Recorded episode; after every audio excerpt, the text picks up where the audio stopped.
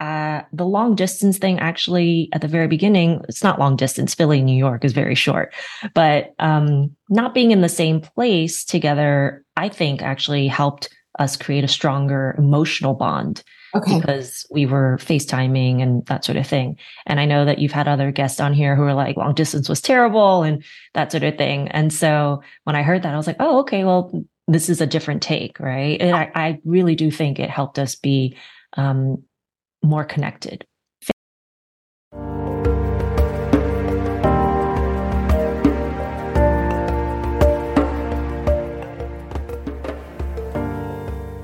Friends. Welcome to the Medicine, Marriage, and Money podcast, the only podcast for physicians who want to achieve marital interdependence and financial freedom together.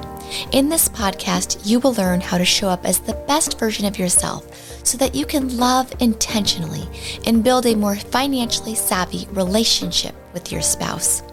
And I am your host, a physician mom, a doctor's wife, a Gottman leader and certified life and marriage coach, Dr. Kate Mangona. Welcome. Bienvenidos.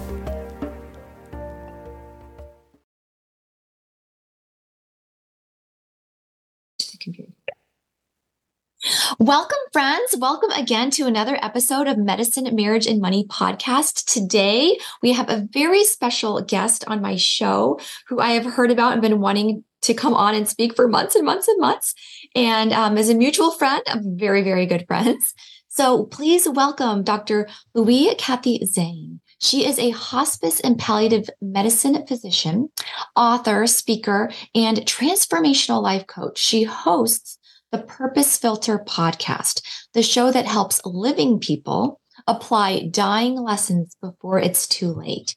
And her mission is to give people the tools to help them overcome barriers and to live the life they actually want to live with the years they have left. So let's welcome on Kathy. We're going to talk about her and how she fell in love with her hubby. Uh, and yes, all the things. All the things. Hello. Hi. How are you, Kate? Thank you so much for having me on here. I'm excited to, you know, talk and get real. Awesome. Okay. So let's start out. Let's just dive into it. What makes a successful marriage? What I like to call it marital interdependence at Medicine, Marriage, and Money. How do you create that? Mm, I, I, I love this question, and I love that you always start with it in your interviews. You just kind of get out the gate with the hard stuff. Um, and I said this actually in my in my vows when we got married. Um, was like when I was a little girl, I never dreamt of like a wedding in a sense. I always dreamt of a person. I always dreamed of someone that I could share a life with. And I think in in society and in culture, you know, there's so much of like find the one, the person that completes you, your other half, that sort of thing. And I I understand the sentiment and it's wonderful. And I think at the same time, it's like people go on searching for someone to complete them rather than what I like to believe, which is you are your own person, they are their own person, and you join hands together and walk this path of life together as partners. And so that for me is like what makes a successful marriage is also, and I know, you know, you've talked about this too on your podcast before. It's just like, how do we become someone that other people want to be with? Right. And like focusing on the growth of our own selves and making sure that we're bringing the best version of our partnership to the relationship.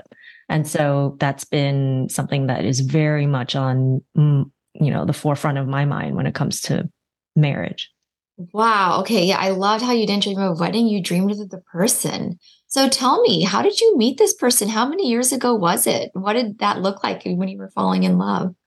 So, funny story. We met in 2011. Uh, it was my fourth year of med school. It was the winter. So, it was like in that weird limbo period between you submitting your rank list and uh-huh. getting your match, right? So, I was like, I don't know where I'm going to be, etc. So, my friends and I went out to a nightclub. His friends and him went out to a nightclub. His friend hit on my friend, and, you know, um, my husband and I were wing people essentially. Uh-huh. And And so we were like, oh, you know, like we found each other attractive, et cetera. We went on maybe a couple dates. And this was in New York at the time.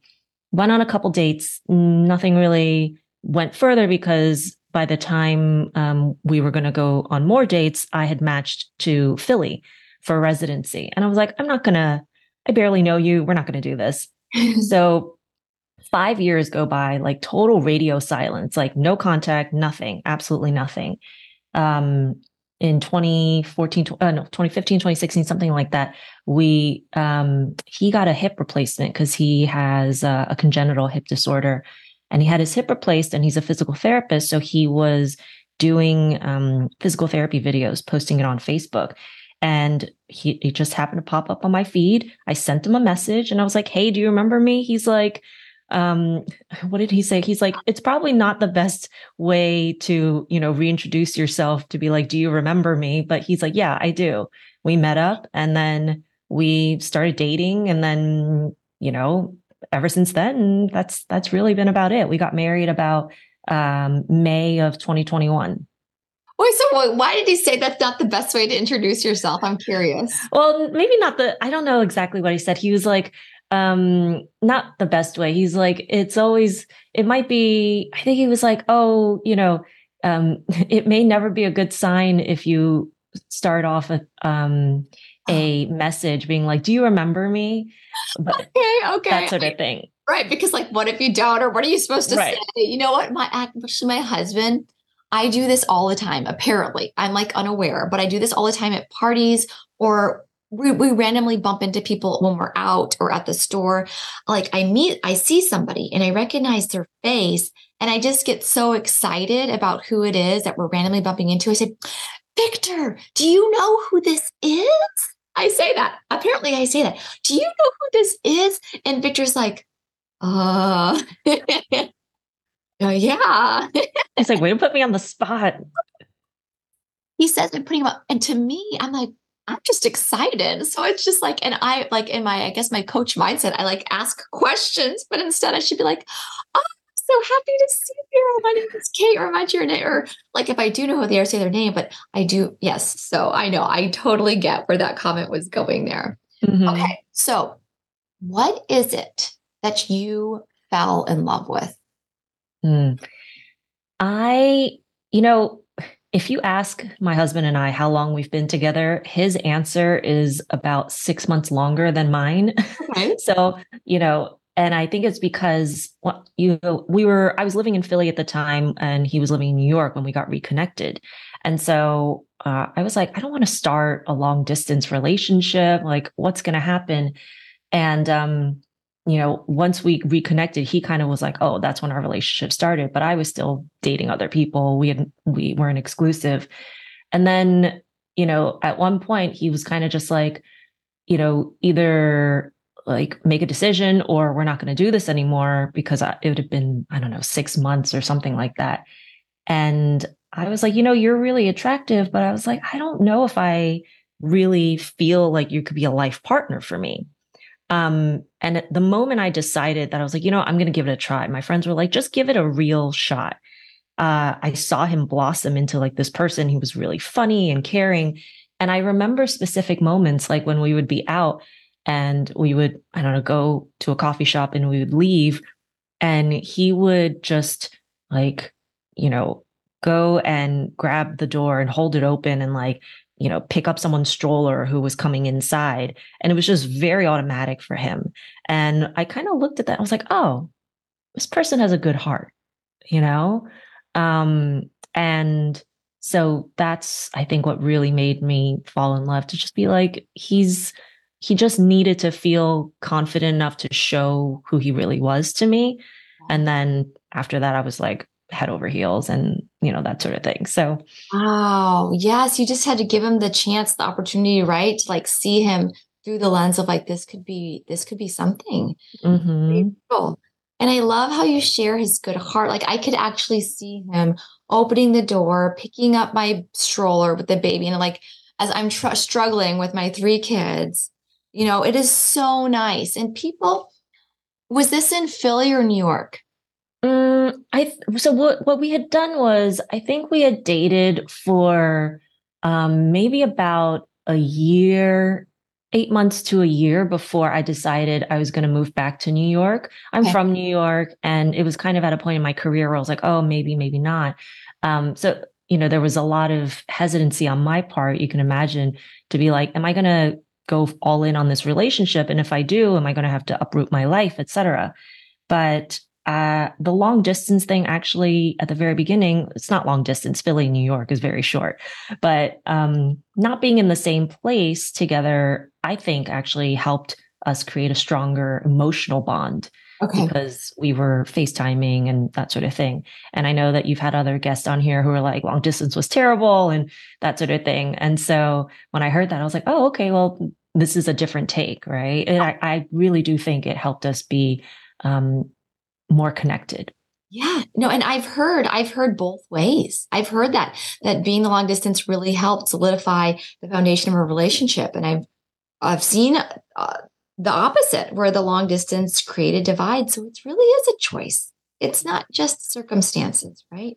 And yeah. and um so and I and, oh, and I think most of the people I have on this podcast they they fall in love with this really kind, caring good heart person. Like those are the people that come onto medicine, marriage, and money and talk. It's the people who really love like their person. Of course, we all are going to go through conflict. We're going to all get in arguments, right? We're going to all go through hard times where we may be yelling at each other or not talking to each other for a few days at a time. But it's just so nice to hear, okay, so this is the person he is. I'm choosing to stay in love with him have you dealt with anything? Like have struggles came up between your marriage and now?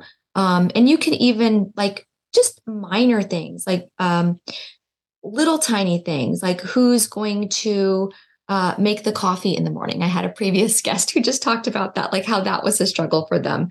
Uh, and how do you navigate that?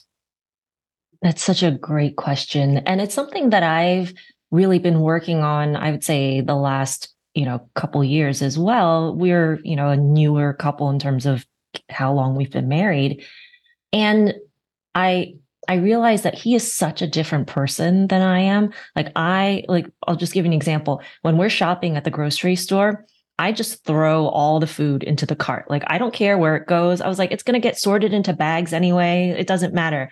He is like no, there's a spot for every item that we put in the cart. And so by the time we get to the checkout line, it is like perfectly organized like Tetris. And more than once has a cashier said to us, she looks at us and she goes, she looks at the cart, she looks at us and she goes, which one of you is a Virgo? because it's him. He is, he's, you know, he self describes as almost like um, a little with obsessive compulsive like tendencies. I wouldn't call it disorder because it doesn't function. Uh, he doesn't impact his functioning, but he puts all of his um, cash in his wallet from like increasing order. Like right, all the bills have to be the same way, and I'm like, I don't care. Just put put it in there. and and a lot of the tension, uh, at least on my part and our part too, but it was like I kept trying to make him be more like me. You mm. know, I kept trying to be like, why aren't you um, more ambitious? Or why don't you want to travel more? Or, you know, why can't you be um, more self sufficient if we're traveling alone or something like that? And I realized that that doesn't help him in any way, right? Like I would be miserable if I was dating or married to myself. It would drive, it would actually drive me bonkers. And he is so caring and so precise and so, you know, supportive. And the more that I lean into allowing him to be who he naturally is, the more that I see him, you know, in, in a sense, like doing the things that I actually was hoping he would do to begin with the being more confident, being more independent. And a lot of that and I, I imagine a lot of your um, female physician listeners may resonate with this, was that being the physician, the primary breadwinner in a heterosexual male female relationship, that introduces a lot of conflict, whether we talk about it or not, right? And I noticed that when, for the first, you know, let's say three quarters of our relationship, now he's making way more money than I am. And I'm starting a business and I had to invest a lot of my money. And so the roles are kind of flipped. But in a sense, he had to kind of have that confidence with his own business, his own skills to be able to come into more of who he is. Yeah. No, I I totally I love that. You you you switched from okay, and I think at this happens at in the in the marriages that work, right? Like the masters. We learn because we all want to change people around us so that we feel better, so that we aren't in as much pain. And like, wouldn't it be just so much better if he could be ambitious, travel more, and be self-sufficient so we wouldn't have to take care of him? Or or maybe we don't have to take care of him anyway, right? Like he he could be uh, self-sufficient in a different way. So allowing him to be more himself, okay, and then that brings out just your confidence that he can be more himself, brings out his confidence, his his ambitions, which may be different than yours. That's all like lovely and amazing, and I love how you say it. I can you give me like one example or break it down like how does that happen on the daily? Like what? Okay, and, and you did say okay, you did say the groceries in the cart. You said the dollar bills in the wallet. When you said that, was that because you have tried to get him to do those types of things differently? Mm, so okay, Thank you. I'll give I'll give you a more concrete example. So like um on a day-to-day basis, he is much more of the like home caretaker person and I am much more of the like you know, I always say that of in a relationship, there's usually one person who's a little bit more of a visionary and like a future thinker than the other. Um, and a lot of times it can be hard if both of those people are exactly like that. And so I'm more of that latter type of visionary person. Um, I see futures. I see what's possible for him, for me, for us, for my clients, like, you know, that sort of thing. And there was, you know, a point where I was doing so much of the future seeking behavior that I wasn't actually as invested in our home. Yeah. And, you know, he was like, all I want to do is support you. All I want to do is, he's like, my ambition is to have a really great marriage. And I was like, and I want to do all these things, all the, you know, I want to change the world, etc. And so part of me was like, don't you want to change the world too? And I know he does, but in his way, changing the world starts with taking care of us as a family unit, right? And so it was kind of that mismatch where I thought that he had to change when in reality, I had to change my mindset first. And then we met in the middle, if that makes sense. Oh my gosh, totally. Totally. And and so let's talk about that. Let's talk about your evolution from from your palliative care. And you could tell us if you're still doing palliative care did you completely evolve into a transformational life coach? What is that how did that journey unfold and how did it affect your marriage?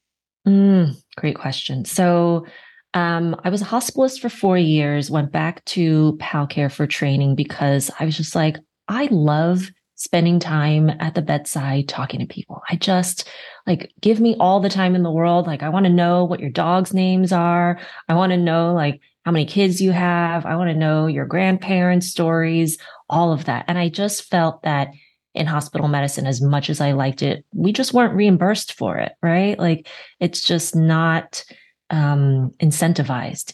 And I went into medicine to just help people and hear their stories. So palliative care was just like a huge thing for me. And it is the closest for me that I found to medicine being a calling. Like before, it was like medicine is a job and I like it a lot and I'm really good at it. And palliative care feels literally like, oh, this is something that I'm meant to do. And so I I love it. Um, and then the coaching and all that stuff really came because I had a really, really difficult time during the pandemic. Uh, you know, I was in New York in an underserved hospital. We were hit first you know, in palliative care, six months into my pal care attending job. And, you know, it was awful. It was really, really hard.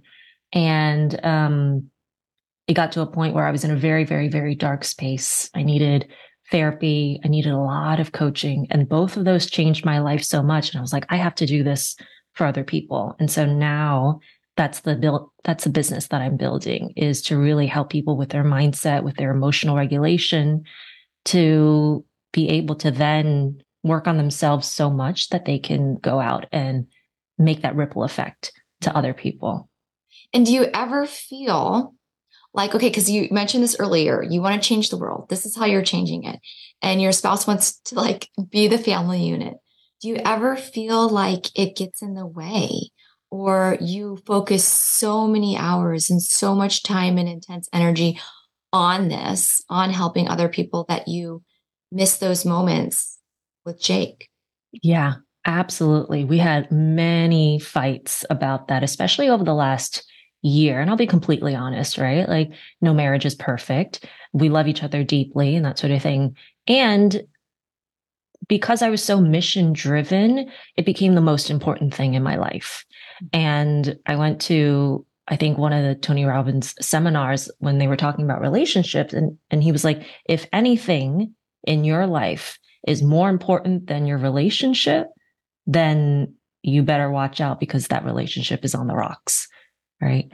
And that was a reckoning that I had to face to be like, how can I show my husband that our relationship and he is still number one in my book and in my life, and that I'm still super passionate about all this other stuff that I want to do. And we've had to work through that, to be honest and how do you show him? So like okay so you're probably still in the process right? Like just like i am i'm always we're always in the process of figuring it out. Uh, do you have any um have you had any epiphanies recently? Or did you or just like maybe small shifts that that does show that he is the most important thing and you can do that be in the relationship completely with him and be mission driven and help other people Mm-hmm. So part of it is the quality time, like that's one of his love languages, and you know mine as well. Um, part of it. So what we do now is like before, I would just eat dinner in my office and keep working through the night, right? And so now it's like I, we make much more of an intention to eat dinner together. Um, this year we started doing going to the gym together. We used to have separate kind of gym routines, and now we're like twice a week, not every day, twice a week, we go to the gym together. And it's a way for us to catch up on our day, to be active together, and to bond. Mm-hmm. Um, we also, you know, intentionally try to have little things. Uh, we go to trapeze class. We started a hobby. We fly oh trapeze. Trapeze. Mm-hmm. Yeah, we love it. It sounds like you're just making calendar shifts. It was yes. never really a relationship issue. It's like a scheduling issue. So you just got to schedule any time to love each other. Mm-hmm, yeah. And it seems so simple thinking about it after, but you're just like, oh my God, how do we make this happen? It's like, no, literally just put it on your calendar and that's it. And it's like, what? Seriously? I okay. Know. Honor it and honor it. Right. Yeah. Yeah. And then you, if you have set that intention, you'll go forward. Okay. I love this. this is such important message for people to hear if they're a coach or not. If they're a physician in medicine in a hospital, we all do it. We all are such driven, ambitious people that we want to take our jobs so seriously. And um, and and sometimes our family gets overlooked. Some, sometimes our family, sometimes our spouse. Sometimes we overlook ourselves, and that's what causes burnout, right? That's what leads to poor patient care or worse outcomes. Is when we're not taking care of all the people in our lives because that affects our relationships affect everything. And then we carry that over to work and then yes okay so i could go on kathy but we are going to now get to the finance part. Tell me how who takes care i know you're the visionary so do you do the investments? Who how do you guys set up your is your money combined to uh, separate? What does that look like? So right now our money is separate. So we're thinking about doing a combined account for that we both contribute to to pay for you know shared expenses and that sort of thing. But to be honest we just haven't gotten around to it. It's yeah. you know it's like oh we have to go to the bank and that's a mental thing right? That, you're still both you're still yeah. you've been married for what is it two years We've been married coming up on two years. We've been together for seven or eight or whatever it is. So okay, got it. Okay, so you were been together for seven, been married for two, almost 2 mm-hmm. Right, right. Yeah. Okay, so um, so that's how we have it right now. And, you know, it's fine. He is much more of a numbers person. So he keeps track of a lot, almost all of our expenses and that sort of thing. Okay. Um, and uh, so that's how we do our day to day things when it comes to vacations or other things you know he'll pay for this and i'll pay for the he'll pay for the flight i'll do the hotels and it ends up working out in a sense. Okay. Um investment wise he does a lot more it's really funny how uh, how different we are. He does a lot more um, stocks and i do more real estate. And so um, that was also something different i was like I, I don't know what to do with the stock market you handle my retirement accounts you handle all of this he's like i got it um, and so that's kind of where we are in the finances and i it was so funny because when we first started dating he was not um, he didn't have a great financial mindset, like a money mindset. Um, and part of it was because he had a lot of loans. He wasn't making a lot of money as a physical therapist. And we were in a trip in Barcelona. And it was towards the end. We wanted to go to one of those Gaudi houses and we had to buy admission tickets. It was, I don't know, less than a hundred dollars. Mm-hmm. And we got into a fight because he was like, I don't want to, he's like, I can't afford this. And I was like, well, I'll, I was an attendant. I was like, I'll pay for it. He's like, I don't want you to pay for it. I want to be able to pay my own way.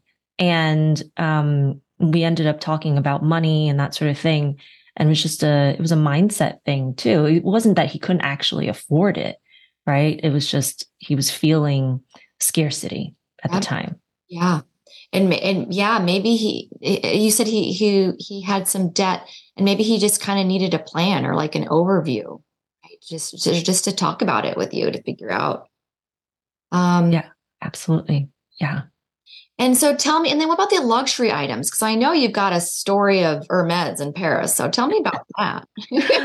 oh my God, that is a it's a bit of a wild story. So um I got into a rabbit hole sometime like, I don't know, two, three years into being an attending. You know, you get well paid as a physician, right? And you're like, I deserve some nice things. And so, um, and who doesn't love a beautiful handbag or a really nice pair of shoes and that sort of thing? But it it got to a point where I was like, obsessing over getting an Hermes bag, uh-huh. um, like a Birkin or a Kelly, and those are like ten thousand plus dollar bags. Um, and I want to preface the story, which is to say, like, I still have nice bags, etc. But I realized that I was attaching my identity to having a nice handbag, to have to like carrying it, because I always felt so unworthy as a kid because I was bullied and I'm, you know, I felt like I didn't belong. So my friends and I, we go to Paris. We're like, we're to, you know, spend lots of money. We're to have a great, luxurious vacation in Paris. It's to be amazing. It's January in Paris and it's cold AF in Paris. And so I'm like studying all the blogs and the forums. I'm like, I'm going to get a bag. It's going to be great. And they're like, yeah, cool. And so we tried a bunch of times at different Hermes locations. And finally, on the last day, um, they're like, oh, you know, you, uh, the blogs are like, you can wait online at one of the outside online um, at one of the stores before it opens. So I get there, I wait in like 20 degree weather, windy, like my I was freezing outside. My teeth were chattering by the time I waited like an hour outside the Hermes store. I go inside and they're like, "What can we help you with?" And I was like, uh, "I would like to to buy a, a bag." And they're like, "What?" And, and it was so ridiculous. I was like, "What am I doing to try? Like, what lengths am I going to to try and get this bag that I'm not going to use?" Like because it's going to be so precious to me right? Give it to me give it to me. Happy. Okay so what happened? Did you get the bag? What did you do? Was that like a big epiphany for you then or what? No i did not get the bag um because they're like no we, whatever we don't have it or like they try to send get me something else. I was like i'm not going to pay way. for it. Right? That doesn't work that way at hermes. No, no it doesn't work that way. You need to have like a minimum spend or get super lucky or whatever. But it was the best thing that happened to me not getting that bag because I had to learn that my worth isn't related to how much I carry on my handbag, right? Like, or what brands I wear or that sort of thing. And again, to say, I still love all the designer and luxury stuff. And I realized that for me, it was like, I have to want it because I want it, not because I feel like I need it to complete me in a sense. And I think so many of us get wrapped up in that and it's so alluring and so appealing, right? Mm-hmm. Yeah, exactly. No, I love it. Like, and I've noticed the same thing, Kathy. Like, I used to be that person in high school. We didn't we didn't shop at uh, Nordstrom's or Kate Spade. Like, I got myself at Walmart. I made my own bag. I made my own bag. So I was big into sewing, and it said Kate Louise. Everybody else was carrying their little mini Kate Spade backpacks. Those were like super popular when I was in high school. And I had my Kate Louise backpack because that's my name. And now I love a good Chanel, you know, like yeah. I do. I do love Of Chanel. course. I think it's it is we get sucked in um uh and then all of a sudden we love it. yeah. And I I still love my bags. I have, you know, I have my Chanel, I have Louis Vuitton bags. Um and that's not an issue. I think you know, for me it was just like I don't need to have this. It's a it's a want and it's not a need. And that's okay. And i think being aware of that is you know um is beautiful. Yeah exactly. And and to put so much emotion into one bag can be really hard when your kid vomits on it or when somebody spills their drink right? Like it's like yeah it's a thing. Right. it will be okay. Just yeah. like my car that i occasionally run into a pole scratch on it now. Yeah that's what's going to happen when Dr. Kate Mangona drives your car. Don't drive your car. She only drives her own car. She takes us Uber. Okay. And let's get to a little bit more serious topic because as a palliative care doctor, I know you are very, very comfortable talking about end of life. Okay. You help people live um, their life like purposefully because it could be the last year, it could be the last day, you never know. Tell me about that that night when you thought maybe you it was your last night together. Mm. With, yeah. Tell me about that. Yeah. So um, I had a woman who I had a, a patient who came in and he was in his 70s. He had fallen and hit his head and had a massive brain bleed. He would climb the stairs of their apartment complex you know, 17 flights of stairs, whatever, every single day. He was very fit. He slipped that one day, had a huge brain bleed. And we got consulted in, from the neuro ICU to be like, can you help with the palliative extubation? First time meeting this patient, his wife, et cetera. It's like, hi, I'm from the palliative care team. By the way, we're going to take your, you know, husband off the ventilator. So, you know, you can imagine going into that. I was like, uh, okay. Um, and this woman, she they had been married for like, I don't know, 40, 50 years. Um, they had no kids. It was just them two. And she, you know, obviously knew she knew that she was making the right decision just based on who he was. He was very intellectual, would never have wanted to live on machines or any of that stuff. And she was clearly and obviously rightly so devastated. And I remember this one moment where she's looking up at me and she goes, is it okay if I climb into bed and just like hold him while and you know hug him as if we were sleeping in bed um after you take off the vent take out the ventilator. And i was like of course. And she was so she almost felt guilty for asking it. And i was like yeah of course. Like i would do absolutely the same thing. And i just remember going home that night and, you know, getting into bed with my husband and he and you know he fell asleep on me. And i just remember holding him so tightly and like i'm i'm a mess. I'm crying this entire time because i'm i'm thinking like it could be any of us. It could be him. And you know thinking that i was like oh my god what if it's our last night together? or that sort of thing and he had no idea right? Like i'm crying like i'm i'm very silently weeping. He's snoring he's drooling on my chest. He's like that sort of thing. And and I, and ever since and even before then but really since then i was like i'm going to tell you and show you how much i love you every single day. Because if for some reason i leave the house and you know and i'm crying now but if for some reason I leave the house and I don't come back, or for some reason he leaves the house and he doesn't come back, then both of us will know how much we really mean to each other. And like that's something that's a huge gift for me. And I think for so many of us who work with end of life patients is to just be like, you know, how do we take those lessons and apply it to how we're going to live now? Like, how do we value the relationships that we're already in instead of being like, oh my God, it's too late one day. Oh, I wish I had told them how much I love them. I would wish I told them how much they mean to me, whether it's romantic or not. And so that has been a huge, huge gift in my life being in palliative care. And that's why I started the podcast. I was like, if I can share some of this with someone out there who can change, make a small shift in their life or a big one, how beautiful would that be? And how wonderful would it be? And so that's kind of um, the genesis of that. Oh, oh my gosh. That was such a powerful story. Um, yeah, life is precious, right? We never know. We never know. And that's why this work on working on your relationships and the people who really mean a lot. I mean, that's it's everything. Like we may always want more. We may always want, like, we can always help other people get more, you know, create more friends. Um, and, and we can always work on the relationships we do have, those most important, intimate, deep relationships we always have. Thank you for sharing that, Kathy.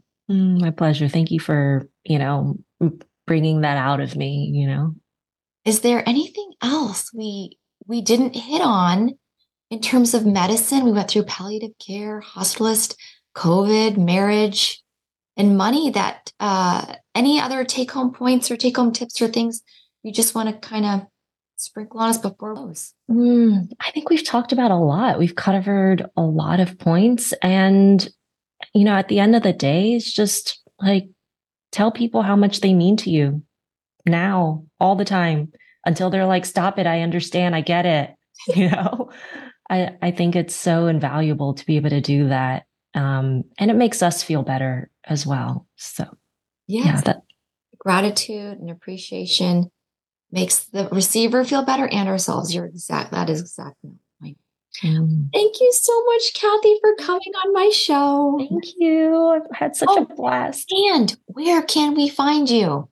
Oh, yes. So um, my podcast is called The Purpose Filter, wherever you find podcasts. Um, Instagram handle is Purpose Filter, and I'm also on LinkedIn under um, Kathy Zhang. So, yeah.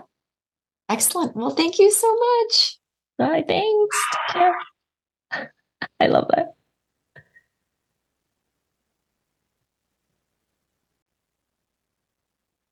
What a powerful episode with Dr. Kathy Zhang. Oh my goodness. I don't know if you guys were crying, but I was crying. And thank goodness she talked about her husband storing and drilling on her chest because we were going to both be sobbing together at the end of that episode. So, take home points, my three big take home points from Dr. Kathy Zhang. Number one, find the good in your spouse see the good in your spouse. If you've lost that, you've lost your relationship with them. You've lost the, the, the man or woman or person you fell in love with. So, list what is it? What is it about your spouse that you could say, look, they have such a good, kind heart because And then list the reasons. Mm-hmm. Number two, you didn't marry yourself. and this has been said before, right? This has been bes- said before and shared before at Medicine, Marriage, and Money. You did not marry somebody to be like you, to act more like you, to do things, to have systems and processes just more like you because you think it'll be more efficient, because you think it'll be better, because you think you will feel better. You married somebody because of number one, their kind and good heart and what you see in them and how they strengthen you and make you a better person. And also, you don't want a robot, right? That's no fun. That becomes boring. That's so mundane and so predictable. So remember, you did not marry yourself for a reason. Number three, tell people how much they mean to you every day. There's not too much I love yous. There's not too much thank yous. That there's not too much you mean the world to me. There is rarely too much. I have yet to meet the spouse who says, My spouse is overly loving, overbearingly loving.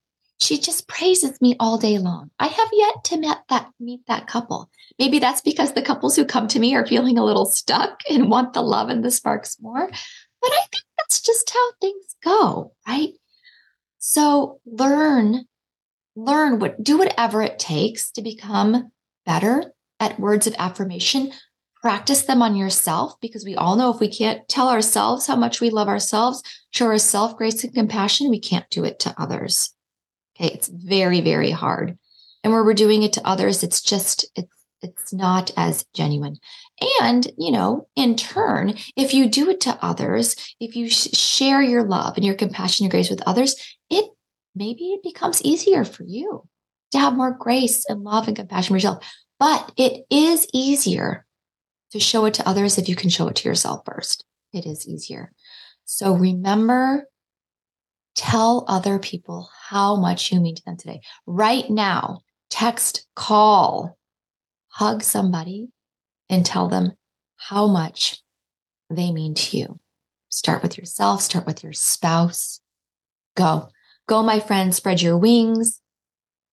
And as as I, I have said before, the Making Marriage Work program doors are now officially closed.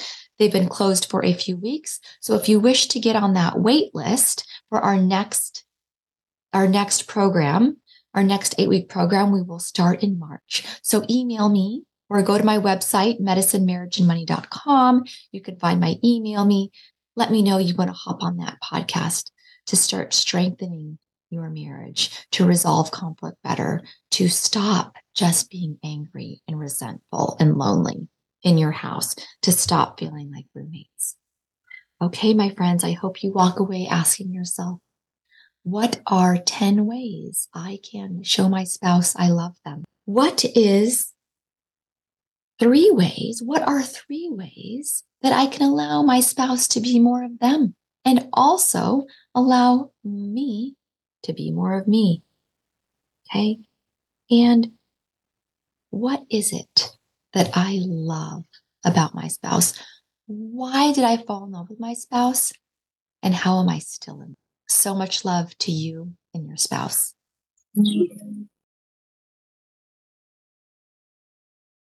This week's podcast is sponsored by our program, Making Marriage Work. The Making Marriage Work program is an eight week online program focused on helping physicians and their spouses from feeling stuck and disconnected to creating more love, passion, and gratitude. The evidence based techniques taught in this program prevent years of pent up resentment, allow marital interdependence, and emotional freedom. We will begin tapping into those hidden butterflies faster together. The course is only open three times a year, so be sure to sign up now at medicinemarriageandmoney.com. Again, that's medicinemarriageandmoney.com.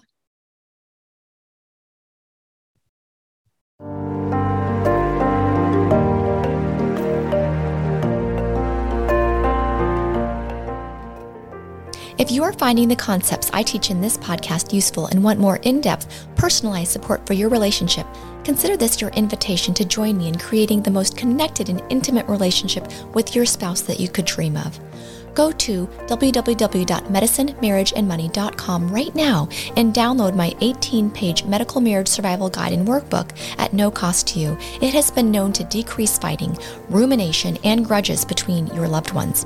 If you want to take it a step further, really enhance the joy and connection in all of your relationships, including those most intimate and dear to you, sign up for a discovery call by clicking Contact Us and book a free consultation. Thank you for leaving a five star review and for telling your friends about the podcast. You have the power to improve someone else's life simply by sharing and reviewing this podcast. Much love to you and your spouse. You are exactly where you need to be in this moment. The content of this podcast is not intended to be a substitute for professional, medical, or financial advice. The opinions provided on this podcast are those of myself or the invited guest alone. They do not represent the opinions of any particular institution. Always seek the advice of your physician or financial advisor with any questions you may have of a medical condition or financial plan. This is for your entertainment only.